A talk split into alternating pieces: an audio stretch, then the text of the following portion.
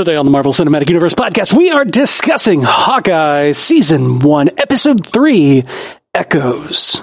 Echoes, echoes, echoes. All that and more of that we have no control over.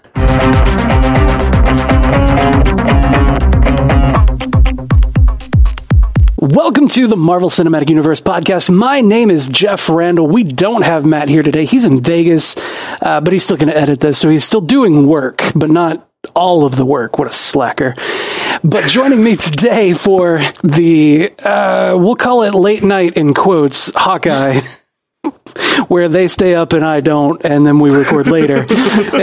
I have Matthew Fox from the Superhero Ethics Podcast, as well as Star Wars Universe Podcast. You've got so many. That's true. That, that- that's a good number to start with. Just the two. And then all the way over from the marketing department in charge of all of that over here at Stranded Panda, we've got Melissa Khalil. Good morning or afternoon slash evening whenever you're listening to this, I suppose. Yeah, I, I have to say, Melissa and I were up. We were like, okay, we're ready to record. I was going to propose recording because I realized that meant I would have to edit. So here we are. It's it's the next night. I'm I'm a lot happier. Yeah, I mean, that gives you more time to watch it again Right. anyway, right? that or feel like it was ages ago. It's, hey, what day is it?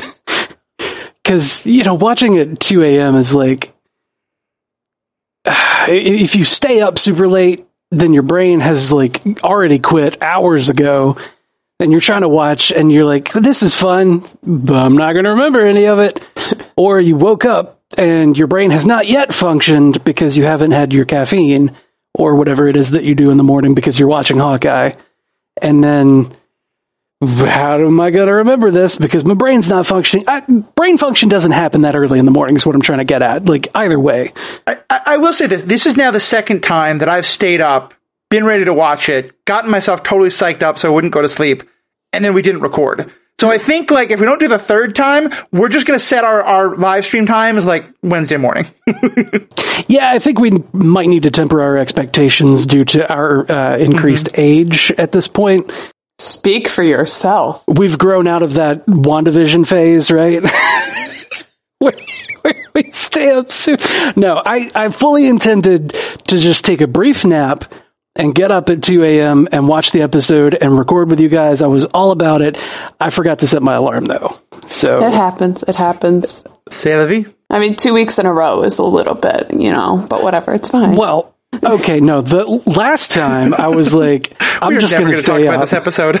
Yeah, no. Okay. Last last time I was going to stay up, I was like, I got this. Oh, I don't got this. This time I was like, I'm going to head myself off. I'm going to take a nap, and then, you know, next time I'll get it. I'll I'll get it right next time. anyway, this time we need to talk about Hawkeye.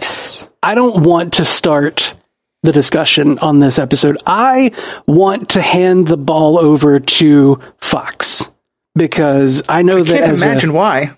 as a as a person who is disabled, um, I said that right, right? That's the way you you're a person first. Oh no, I'm canceling your order. Yeah, yeah. I, Okay. I'm a person with a disability. Person with a dis- as a person with a disability, how represented, how seen did you feel? I was in tears. Um, and, and, and let me be clear, like, I've seen characters with disabilities before. And I knew going into this that, um, characters who were, uh, hard of hearing or full on deaf, uh, I, I think I'm using the terms there properly because that's not a community I'm part of, and that those are communities, to be clear, that often do not see themselves as disability, but are part of the larger conversation. I knew that those issues were going to be present. I had no idea that the character, and by the way, the actor who plays Echo, were going to have a prosthetic leg. Um, not, and, and I looked to say it wasn't CGI or anything like that. The actress doesn't have uh, has uh, a prosthetic leg, and and it's the kind she uses is very much the same as mine. Uh, it's the same leg, it's the same type of amputation. We call it BK, a below the knee. At least I think it's uh, I think it's BK from what I can tell, and it just. it- I mean, it's just wonderful to see a character like that to begin with, and certainly doing things that I can't do. Someone's spending a lot of money for her prosthetic leg, and she's also she's in much better shape, which helps. But there were so many little details about it, and there were just two in particular I wanted to lift up. One was early on when it is the young girl, the young version of Maya of mm-hmm. Echo. And I don't think that actress actually had a prosthetic leg, but they kind of did some cool makeup CGI stuff. Although maybe maybe she also did have a prosthetic leg. I'm not sure. But you can see that for the most part, especially when she's with the kids before she gets on the mat at the martial arts studio, she's doing everything she can to keep her leg out of view.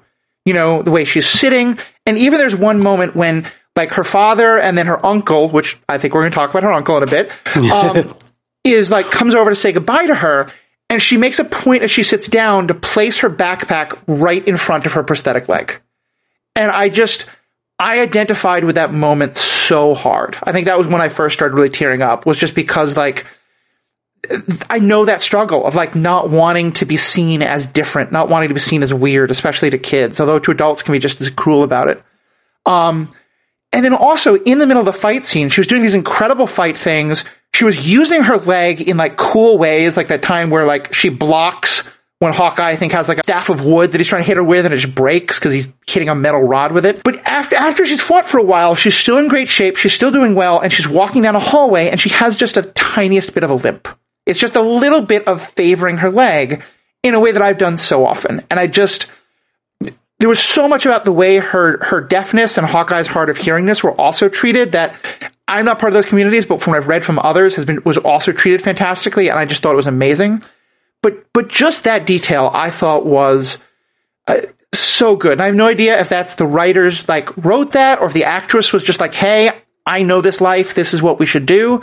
Yeah. But it just, after seeing so many characters where magic or superpowers or whatever healed them, seeing her have a prosthetic leg, seeing her deal with the issues of having a prosthetic leg, while also being utterly badass, I, it was just I, representation matters. It's so uplifting, like spiritually, emotionally. Like my heart is full at hearing how much you know everybody in every in like all of the communities that were represented in this episode how great they felt about it. Like cuz you know you felt so great with uh, you know having the the below the knee amputation or the below the knee uh, prosthetic.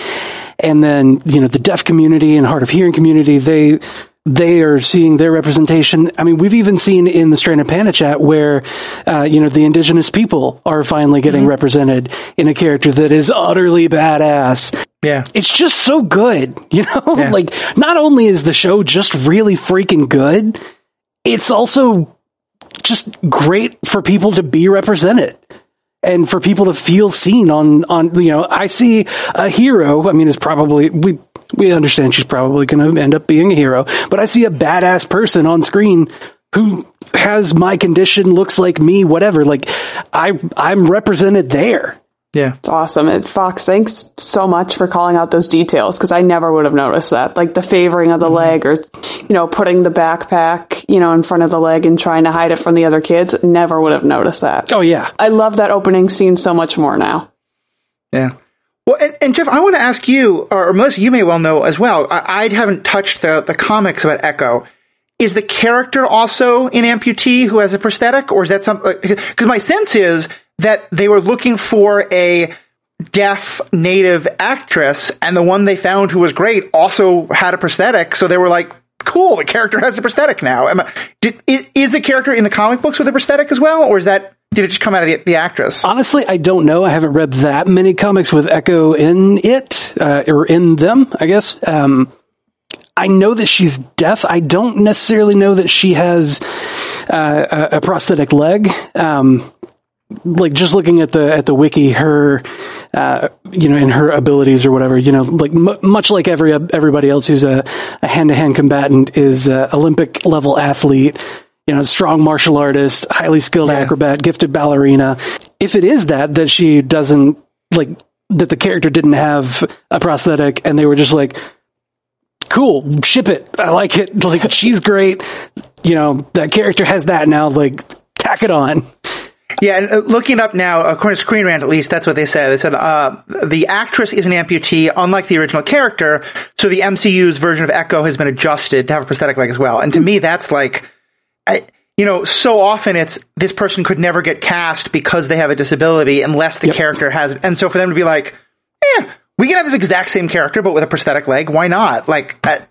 that just, I, I, promise I'll shut up about this so we can talk about the rest of the episode. but that is just like it, that to me is just like the greatest representation thing that can happen. Yeah, it's, and I feel like that's the best way that it can happen, rather than being like, you know, this is a character specifically, like we're looking for specifically a deaf person or Right. specifically an amputee. Like it's just, it's a, it's a disability that she has that has not held her back, and they just rolled with it. Yeah. Mm-hmm. And honestly, I think that it helped her because she kicked Hawkeye in the head and it hurt like a bitch because he got hit with a metal stick. I love that the I love the way they played with the sound in this episode. Like that's the one thing that that really stuck with me. Obviously, as as a hearing person, um, it's it's something that you often take for granted, you know, in in that you can hear and you know sense the world around you through your ears and know when something's coming, know when you know someone's talking to you, know what someone is saying to you. Uh, hell, like as a kid looking like watching the teacher at the front of the classroom as she was talking at the board while writing, I had no problem. And I I know now that like that was me just completely taking that for granted because Maya Maya Lopez as young girl cannot understand the teacher there. As the teacher looks at the board, she's getting like a couple of words here and there as the teacher turns around. Mm-hmm. And that, God, it just it it kills me. You know, it it just it kills me. like there were so many moments during the whole episode where you know he didn't have his hearing aid and like we only got half the conversation a lot of times or yeah, the very muffled. Oh, like when he was on his phone with the kid, oh and he was trying. He was talking to Nathaniel, and she was writing it down for him. he said there might be a little bit of a delay, buddy. Like, oh god, rip my heart out. that was the first moment i actually started to like kate bishop. Not that i hmm, dislike yeah, her okay. but i think that was the first moment. I was like i can i think i can roll with you. I think i like you. It was just so sweet and wholesome yeah, it was. It was like the most selfless thing that she's done. Yeah. And, and we'd seen her, like, not, she wasn't being a jerk about it, but she just was having trouble remembering, like, all the things I take for granted about how I communicate with him, I can't do. Mm-hmm. And, and I'll admit, here's where I'll tell on myself a bit about my own assumptions. We were like 10 minutes into this episode, and like, I, I try to avoid tokenism in terms of the guests that I get on for my own podcast, but when there's an issue that's very relevant that from experience I don't have, I like to be able to have a guest on who can speak from that experience. And I'm already thinking like, I want to do an ethics episode about representation in this. I need to like talk to people I know who know some of the really good like commentators out there and find someone who's deaf who can join me on a podcast. And I was like, yeah, sure, that'll be great. And, and then watch that scene and was like, oh, wait a minute. I need to think this through a little bit further because I'm just assuming like that, you know, uh, and, and, you know, have, have reached out to folks and, and there's a number of deaf people who do podcasts and there's ways that they make it happen. I think it's fantastic. And so, but it was, yeah, is, is that one moment where I realized like I was just taking for granted, like, oh yeah, we could do that without any of the issue. And I just, yeah, that, that scene with, with the, the translation, uh, was so good. The way that, um, they kept cutting the sound and, and just, I really appreciated that they named that there's a difference between hard of hearing and deaf. You Yeah. know, and, and again, it's not one, it's not, it's not a community I'm part of. I don't know the specifics of it, but I also know like that, that it's just like a throwaway scene, but there's a moment where E- Echo like takes out his hearing aid and smashes it. Not just because like he's her enemy, but because she says like, you're relying on that. You don't need to. Mm-hmm. And I, as an outsider, I know that the you know debates about like should you use assistive technology or should you know people just have to learn to communicate with you or, or whatever it is are, are ongoing discussions and debates within those communities. So I just I just there was so much intelligence in how this was done. You know, there was so much Yeah. um just thoughtfulness that I I just was really really appreciated. Yeah. Mm-hmm. Not only of that, with, you know, great representation and, and handling things in a really smart way. The episode also, I don't want to, I don't want to be like, it, it had stuff for the dumb people too, but like, along with being really thoughtful, it was a super action packed episode and we got oh, to yeah. see like all of the trick arrows being used and, mm-hmm. and like the, the great communication between them of like, you know, she uses the putty arrow and he's like, you're gonna want to use the putty arrow on their wheels. like, not even seeing that she's already done it mm-hmm. and like, mm-hmm. it's gone already. so, like, I, I will say it again major peter parker tony stark vibes with these two. Oh Yes. The plucky little apprentice with the annoyed. the, the annoyed grizzled veteran. Yeah. I hadn't even thought of that, but you're right. It's so like his whole thing about like the overconfidence. Can, can we be done with that now? um, and, and just talking about a great part of the episode that does tie back to the, the representation thing a bit, but it's also just about how good it was. It is easy to laugh at disabled people. It is a lot harder to find humor in situations around people who are disabled or who are hard of hearing or who are sight impaired or whatever it is. yeah. And so the fact that they managed to have, you know, the two of them communicating was hilarious, but it Yeah. wasn't making fun of him. It wasn't like his, his hard of hearingness wasn't the butt of the joke. It was situations where people who can't communicate or trying to communicate are really funny sometimes. And, Yeah. and I, I love that. and and I love that she was still like she was still screaming at him.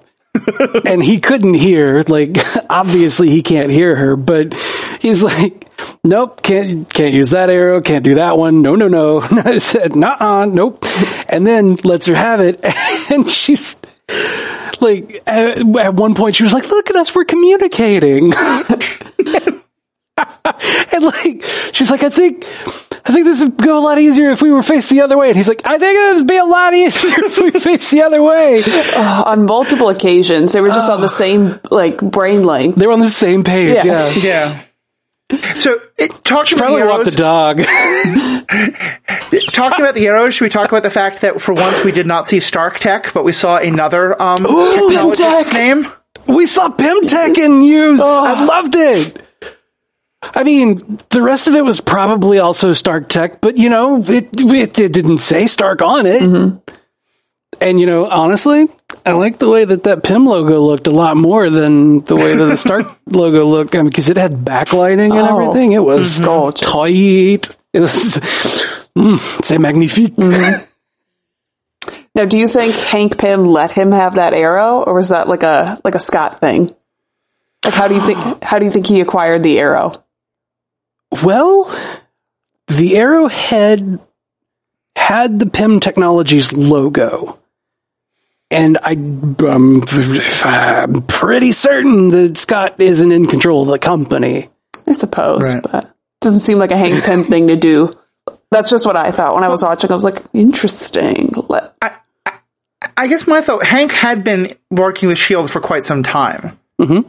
So I thought that maybe they just have like a warehouse of like all the stuff that, like, cause like, who's been using arrows for the last 30 years, you know? Fair point. Um, so, Fair point. Literally no one.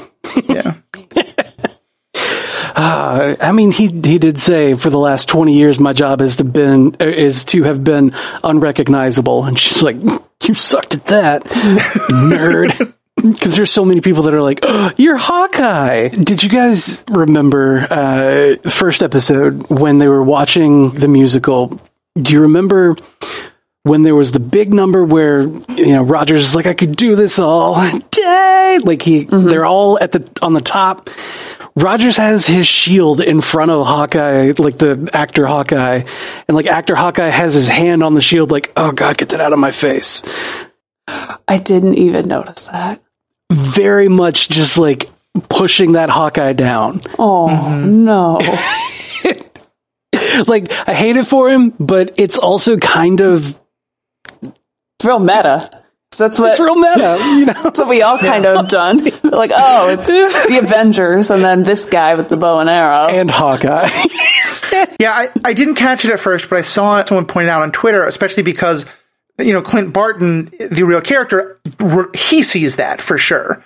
You know, Yeah. and I think that's like, it, to me, there's something a little bit sad about him saying, look, my job has been to disappear for the last 20 years. Cause he's like, yeah, that was my job, but it would have been like, I think there's a small part of him that thinks it would have been nice to not have to disappear, but also that he's like, it- it's kind of the way he's resigned himself to this, you know? yeah. that's often been his motivation for other people. You know, is look, I'm just the guy shooting arrows while robots are picking up a city. I don't know what's going on, but Yeah. let's go out and fight. I mean, he said my go-to or whatever is has been two sticks and a string. yeah, Yeah.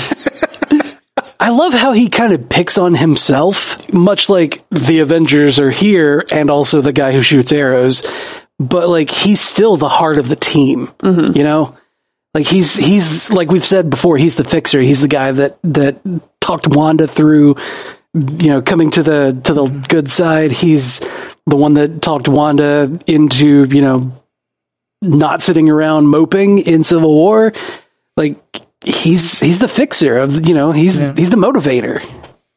to build off that, but going a completely different direction. I think my favorite part of this Take whole episode was they're like, well, what happened? Who killed Ronin? I think was the question. And he goes, oh, Black Widow. And I was like, oh, my, my fragile heart because he, she brought him back from being the, mm-hmm. being the Ronin. So she killed the Ronin persona. Oh, my, my heart. It was such a beautiful moment, and I am hoping that at some point she's going to figure it out and be like, "Wait, but but you told me that like he was dead," and and he'll say, "Well, Black Widow did kill him from a certain point of view." Because like it is very much an echo of that scene. I don't think it's intentional, but like Echoes. obviously a very different direction. But that like you know, Anakin's Darth Vader was killed by Anakin Skywalker Yeah, technically, but well, not not technically, but by, from a certain point of view, it's very much the same idea, flipped around, but it's that same idea, and I just I just loved it. It just made me like, Yeah. it's so beautiful.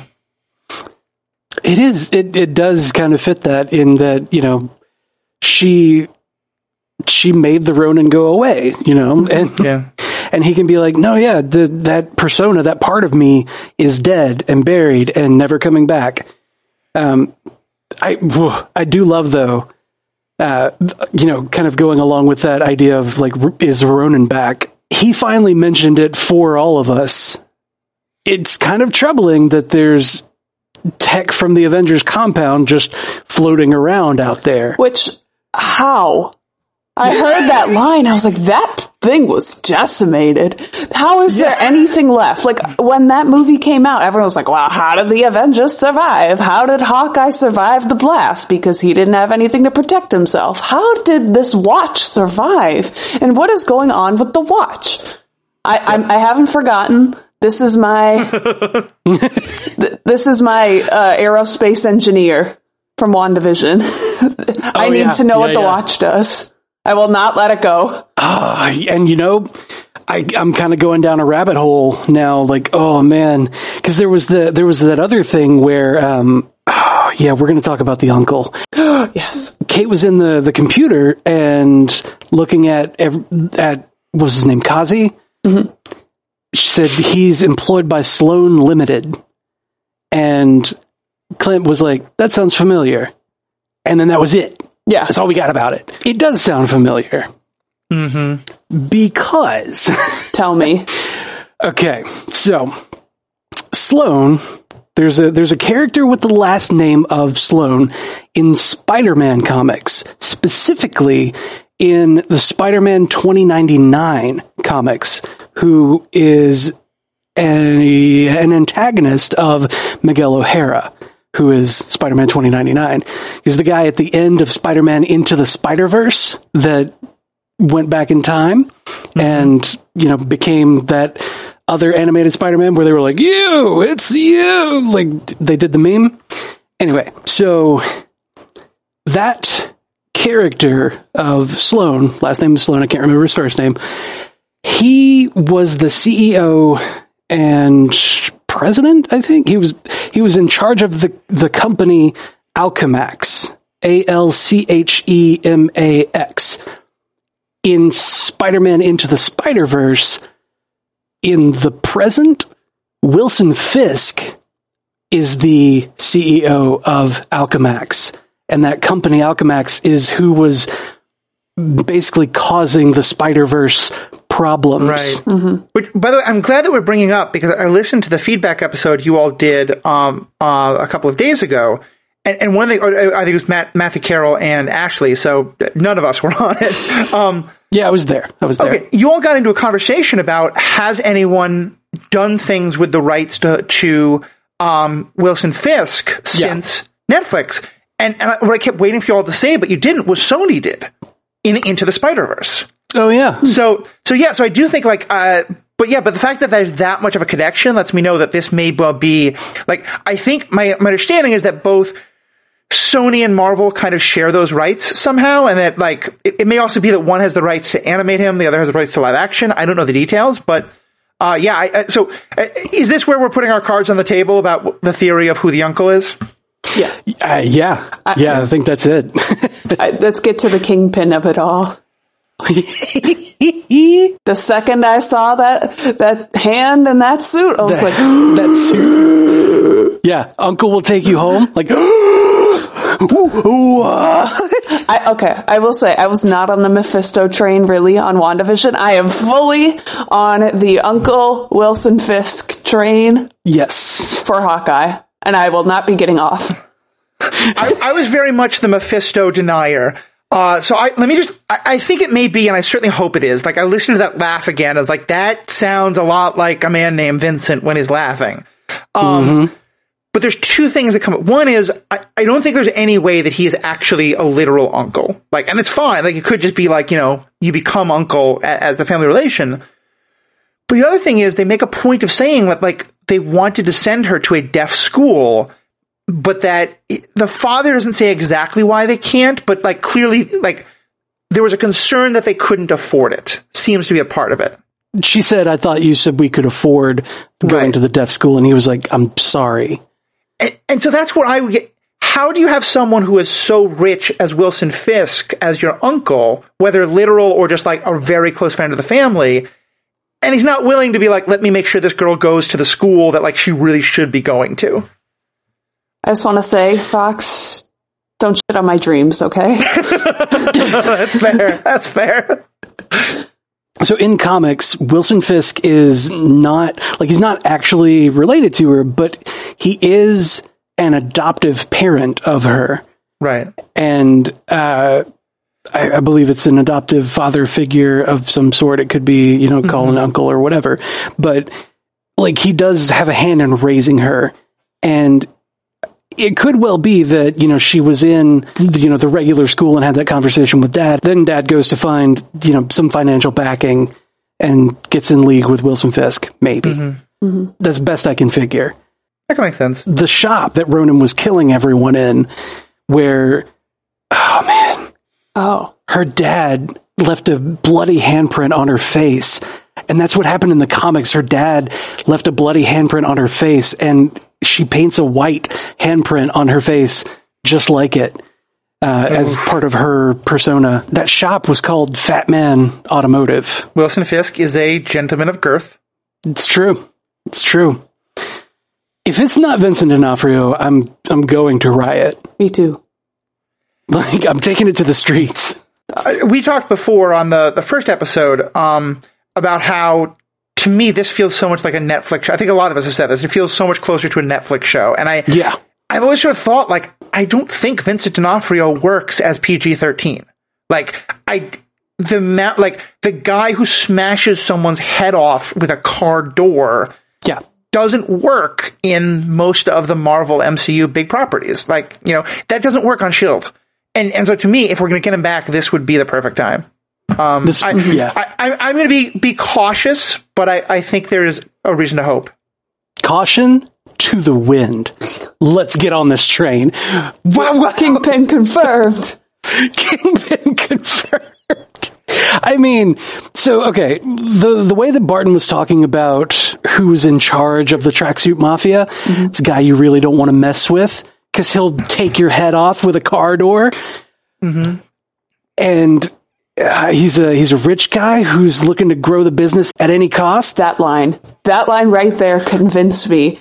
I was like, "Yep, oh, it's him. It's Wilson Fisk. I'm ready. it's Wilson Fisk. Here we go. Get on the train. it's coming." We do know that with the blip, like timing is all over the place now. Yeah. So, mm-hmm. like, I could see there being a way in which, like, um, because I think they said that like her father was involved in some criminal stuff too. Like maybe him and Fisk met in prison and or like there's some there's some connection there, or I don't know. Mm-hmm. It could be. Can I tell you my much wackier, completely off the wall, even Mephisto sounds normal compared to this theory that will make the Fisk seem completely moderate? Sure. Tell, tell us all about it. I'm interested. Uh, I, I wish that, that that audio captured Jeff just kind of like did a turn to the camera. I will say I am so happy that so far Hawkeye is no time space wiggly woggly stuff, no Doctor Strange, no multiverse of it all. But But in the beautiful scene between the father and the daughter and and Echo, they make a point of saying like, well, do dragons exist? Maybe in other worlds. What if a dragon came to our world? I I want this to stay low level, but I think that may have been Chekhov's dragon. And I don't know if it's going to be here or in Echo's show. I hope it doesn't take over because again, I don't like the wibbly wobbly time space nonsense. But if we do get a dragon, because it's been predicted by her father, like I will just be like, "You're brilliant." That's utterly if that's if that actually was Chekhov's dragon, I will be so I like it. wibble wobble that. I'll be okay. I was like, when that conversation was happening, I'm like, bring me the Great Protector. I need it. Give me that Shang-Chi dragon. I know. I was like, Shang-Chi, are we getting him? Where's Simu Liu? Bring him in. Mama wants to see him. Roll him in. I know he's hiding somewhere. that that could work. That could work if it's Echo, not on her own show, not on this show, but Echo winds up becoming enough part of the MCU that she teams up with with uh, Shang Chi at some point, and they face a dragon, and she gets one moment of being like, "Okay, Father would want to see this." Like, God, if she just says dad was right when looking at a dragon, I would lose my shit. oh my God, I would lose every ounce of it. Like, my mind blown. My mind is pre-blown in preparation for it. yeah, So, d- not to, not to potentially shit on your, I don't like, uh, wibbly wobbly timey wimey parade. The item that was retrieved from Avengers compound that the tracksuit mafia is looking for is a watch, a timepiece, if you will.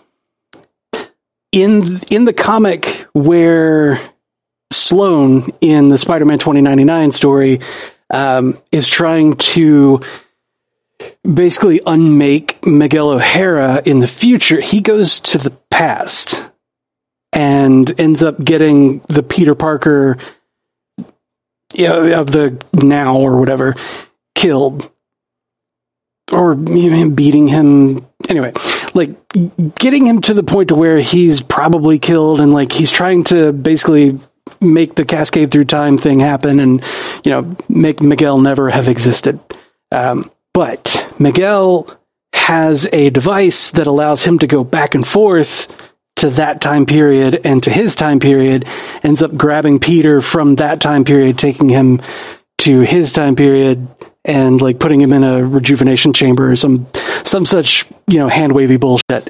But I don't think that the time control device was a watch, but it could well lead into some timey-wimey shenanigans because, you know, that's how Tony made the thing was the, the hand device. It could well just be a watch. After, you know, they came back, he just made it more stylish and functional. It doesn't have to go around Yeah. the hand and look ugly. It's a nice watch. In his many, much free time after they got back from the past. I bet he made the watch like as the next one, the next like the prototype of the next version of it. Mark II. Yeah, the Mark II. He's like, I'm going to put that right there. We're going to come back to it, but we got shit to do right now. Like that's very much a Tony Stark thing to do. if they don't tell that story and they tell it well, I'll I'll be very glad that people enjoy it. Once you said like it goes from the past and the future, it just became like the Charlie Brown. wah, wah, wah, mm, Yeah. I saw it. I saw it on your face. Like, you just, I was trying you just so hard to checked out. with you, but I was like, I, I, I, I got nothing. So- You just checked out so hard. It was so funny. I was like, I could be saying any words right now, and don't worry, folks. I will be nowhere near a microphone when they record on Doctor Strange: Multiverse of Madness. oh, that's gonna be so great. And I'm looking forward to Spider Man. Like th- that's the thing. Like Spider Man comes out in the middle of this series mm-hmm. and has the multiverse shenanigans. I, like I, I, I wonder if Hawkeye could be setting up other things that are multiverse craziness while dealing with the tra- the tracksuit mafia. I, it's crazy to think that. Oh, poor Spider-Man and Doctor Strange are like handling like universe level issues, while poor Yeah. poor Hawkeye is just like working on the Guys rolling around ground. in a freaking ball pit. He's like strapped to a unicorn. I heard about the ball pit scene. I rolled my eyes, and then I saw it. It was so well done. Like oh, Hawkeye the land shark moving through the. I, I sorry, I thought of oh god, I thought of the Big Bang Theory when Sheldon was just like crawling around the ball pit, bazinga, like popping it out of random parts. I was like, are we really gonna get that? And then he like stabs the guys in the feet. It was so good. The stab was beautiful, but I, I now have to ask a question, and I, I don't know if you two have done archery, or maybe this is a question oh. for our fans. I did archery many, many, many years ago when I was at summer camp, and I, I didn't, you know, it was I was 12 years old. I was not using the kind of high caliber bows that that they are. But from what I remember from that, and also what I've like, you know, reading little bits about like archery at the Summer Olympics and stuff like that, those bows have to be very finely calibrated. You know, they are like very precise, not delicate instruments necessarily, but like they're very, very finely tuned. I don't think smashing people about the head with your bow really correlates well to keeping it in good condition. Yeah, that's usually not recommended. I, I mean, that's been like, I mean, CW's version of Hawkeye Arrow, like they did it to me. It is just, you need to give the person who shoots bow and arrows a melee weapon. I get it. And ma- it's just, we all roll our eyes at it. It's fine. But I just, if a fan of ours knows, like, can you use a bow and arrow as a melee weapon and not have it completely wreck the bow? Please let me know. I mean, Hawkeye can though, because in Civil War he like transformed it into a into a staff when he was fighting T'Challa. Right. There he at least he changed it somewhat, but like here he was just using it as the bow, and so was Echo using uh Bishop's bow. Hers was made of wood. I, I don't believe that, but his at least has some sort of element of Stark tech, I'm sure, but, or Shield tech, Yeah. something. like when he grabs it and like you know does his little yo-yo maneuver it makes noises like so like something is happening there that's we can't see but hers is just a freaking recurve like it's, that's not ain't happening Oh, okay, Matt's gonna Yeah. kill us because we are going Okay, way over yeah. time. So uh, we gotta get out of here the only thing we haven't talked about is the cliffhanger at the end. cliffhanger at the end where Yes. we get jack the swordsman Duquesne holding a, a sword the ronin sword Mm-hmm. to ronin's throat matt has been pretty adamant that he thinks that jack is a red herring I get that, but uh, it's a, a little less likely now. I feel like, like I, I was kind of on board with that, but I don't know what he's up to. they're, they're selling him pretty hard as a bad guy now I mean, I, I, I am much more on team team Matt Carroll red herring, but but I think where they're going with it, it's not that he's going to be a pure good guy. It's that to me, part of why it feels like Netflix is that this is moral grayness all over the place. Like, Yeah. everybody mm-hmm. has an agenda, and mo- most of their agendas, like maybe are. I mean, like Hawkeye being Ronin was like not a heroic act. Like No. that was Punisher to the worst.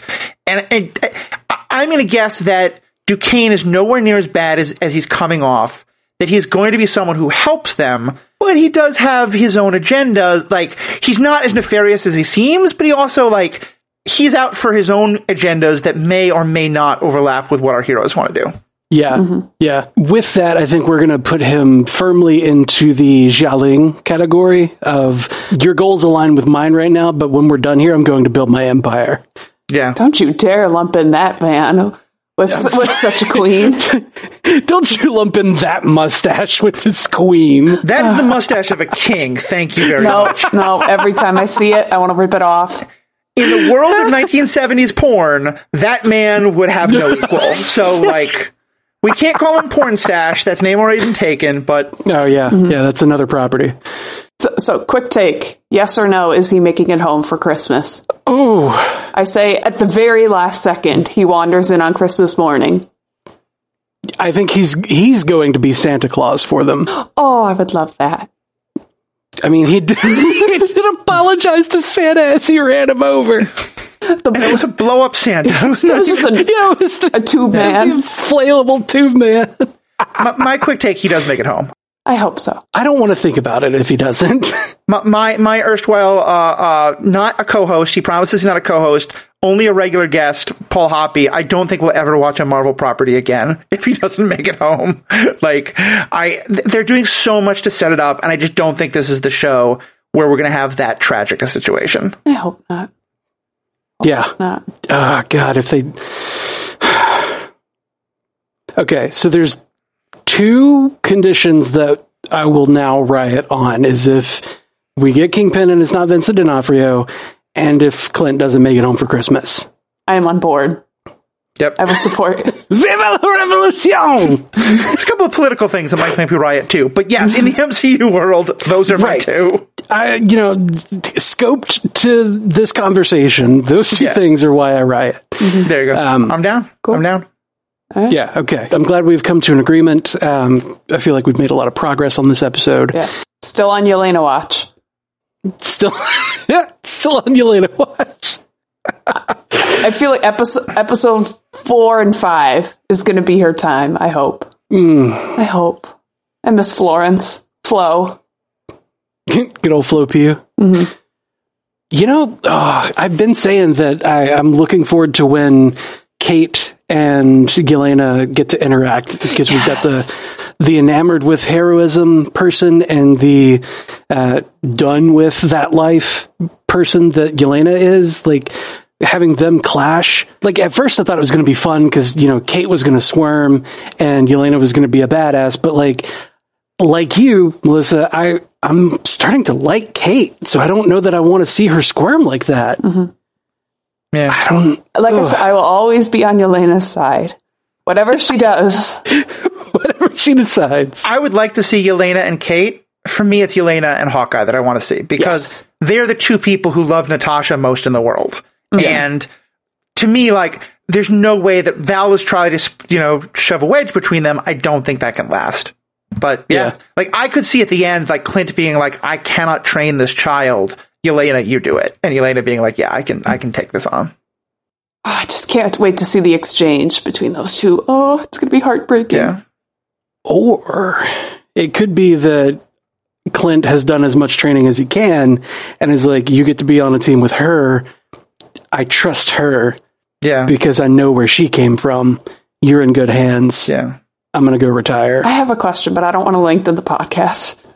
Do it. Do it. Too late. Does Clint know Yelena exists? That's a good question. I do not know. Because we, uh, we we don't know. Like he may know she exists, but have they met? I don't think so. Yeah, I don't think they would have met, and certainly Natasha didn't know she was alive necessarily, but even if she did, the, the impression I got was that Natasha's friendship with Clint was a lot based on like, we are never going to talk about pre-Budapest. Like, I am, cause in some ways, like, I, I feel like that in the same way that Natasha killed Ronin, I think that like, in Natasha's mind, it would have been that Clint killed the Black Widow and allowed Natasha to come forth, you know? And I think Yeah. that she probably wouldn't have wanted to talk much about Cuba and, and, and her childhood and all that. That was a great take. I think that, That is- perfect. Perfectly said. There it is. Cherry on top. I'm glad we extended this episode. Spicy. Me too. All right. well, thank you both so much for joining me. Um, give give a plug, everybody. Same time. No, not same time. Fox first. All right. Um, so my podcast, Superhero Ethics, uh, Star Wars Universe podcast. I'm also on the Marvel Movie Minute reviewing Thor, which I'm definitely going to talk about next week because we got Hawkeye's, Hawkeye's Origins that. The one thing I want to plug though is I'm doing an end of, I'm doing a survey of people. If you've ever listened to any of the, um, stuff that I've been on. I mean, this, uh, but also just any of my podcasts or other things I've guested on. I'm going to post it in the Stranded Panda group. I'll also try and put it up on my website, theethicalpanda.com. If you don't mind, take a few minutes, just fill it out. Should be pretty easy. I just want to get a better sense of like, um, where people are coming from in terms of the stuff about my podcasts that are working for them, that's not working for them. Uh, there's a lot of kind of redesign I'm trying to do, especially about our Patreon, uh, our content, things like that. So, um, check that out. It, we're recording this on Wednesday night. It will go up Thursday Thursday in the afternoon. Uh, so please check that out and uh, fill it out. Cool. Cool. Speaking of redesign, Ah. Melissa, what you got? That's a segue right there. so, as the VP of marketing, I've been hard at work redesigning the Stranded Panda Podcast Network website, which should actually be going live in the next day or two this week. What? So, go to strandedpanda.com.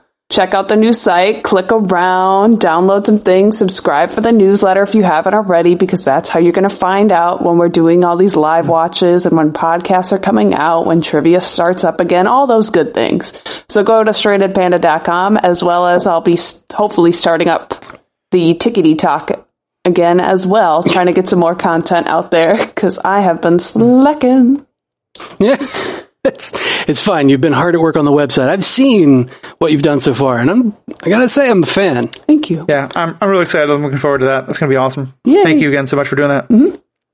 All right. So thank you everyone who is listening so much for doing just that and being here on this journey with us. Let us know what you felt about this episode. If you felt represented, you felt seen, heard even. Um, you know, how much you enjoyed the, the Pym arrow, normal arrow combination, you know, two archers in the same scene being badasses together. Whatever it is that you liked, Ball send pit us land shark. ball pit land shark. Definitely you know, that. Definitely ball pit land shark. You know, whatever it is that you enjoyed, disliked, whatever you hate us and want to tell us about it, mcucast at gmail.com is where you can send that email. Uh, what is it that Matt says at this point? It's, uh, peace. Until next time, false agnostics. Uh, whoa, whoa, sir. Until next time, true believers. Bye.